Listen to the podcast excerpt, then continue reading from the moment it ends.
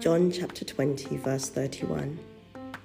But these are written that ye might believe that Jesus is the Christ, the Son of God, and that believing ye might have life through his name.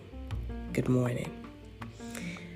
I stumbled upon this verse this morning as I was reading a bunch of other things, and it just resonated so much. The words in scripture are written so that we might believe. I think it's fascinating that God basically has gone out of his way to ensure that testimonies of individuals have been penned down testimonies of the life of Jesus have been penned down. Thinking ahead of me, thinking ahead of you, thinking ahead for you concerning our belief system, concerning our ability to then hear from Him and believe what He says concerning us, concerning our ability to read about Jesus and know that we know that we know that He is Messiah know that we know that we know that He is the Son of God. I think that's fascinating. But it doesn't just stop there, it goes a step further. Our belief system isn't just about believing that He's Messiah or that He is the Son of God.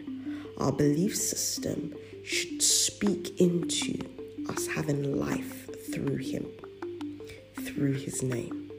Our belief system in Jesus births the very essence of life in us. I'll say that again. Our belief system in Jesus births the very essence of life in us through Him. Fascinating. So, God ensured that the testimonies of Jesus and the testimonies of people concerning Jesus, whether they were prophetic in the Old Testament whether they were people who actually engaged with him in the new, whether they were, you know, looking backwards, people who had an experience about Jesus, about salvation.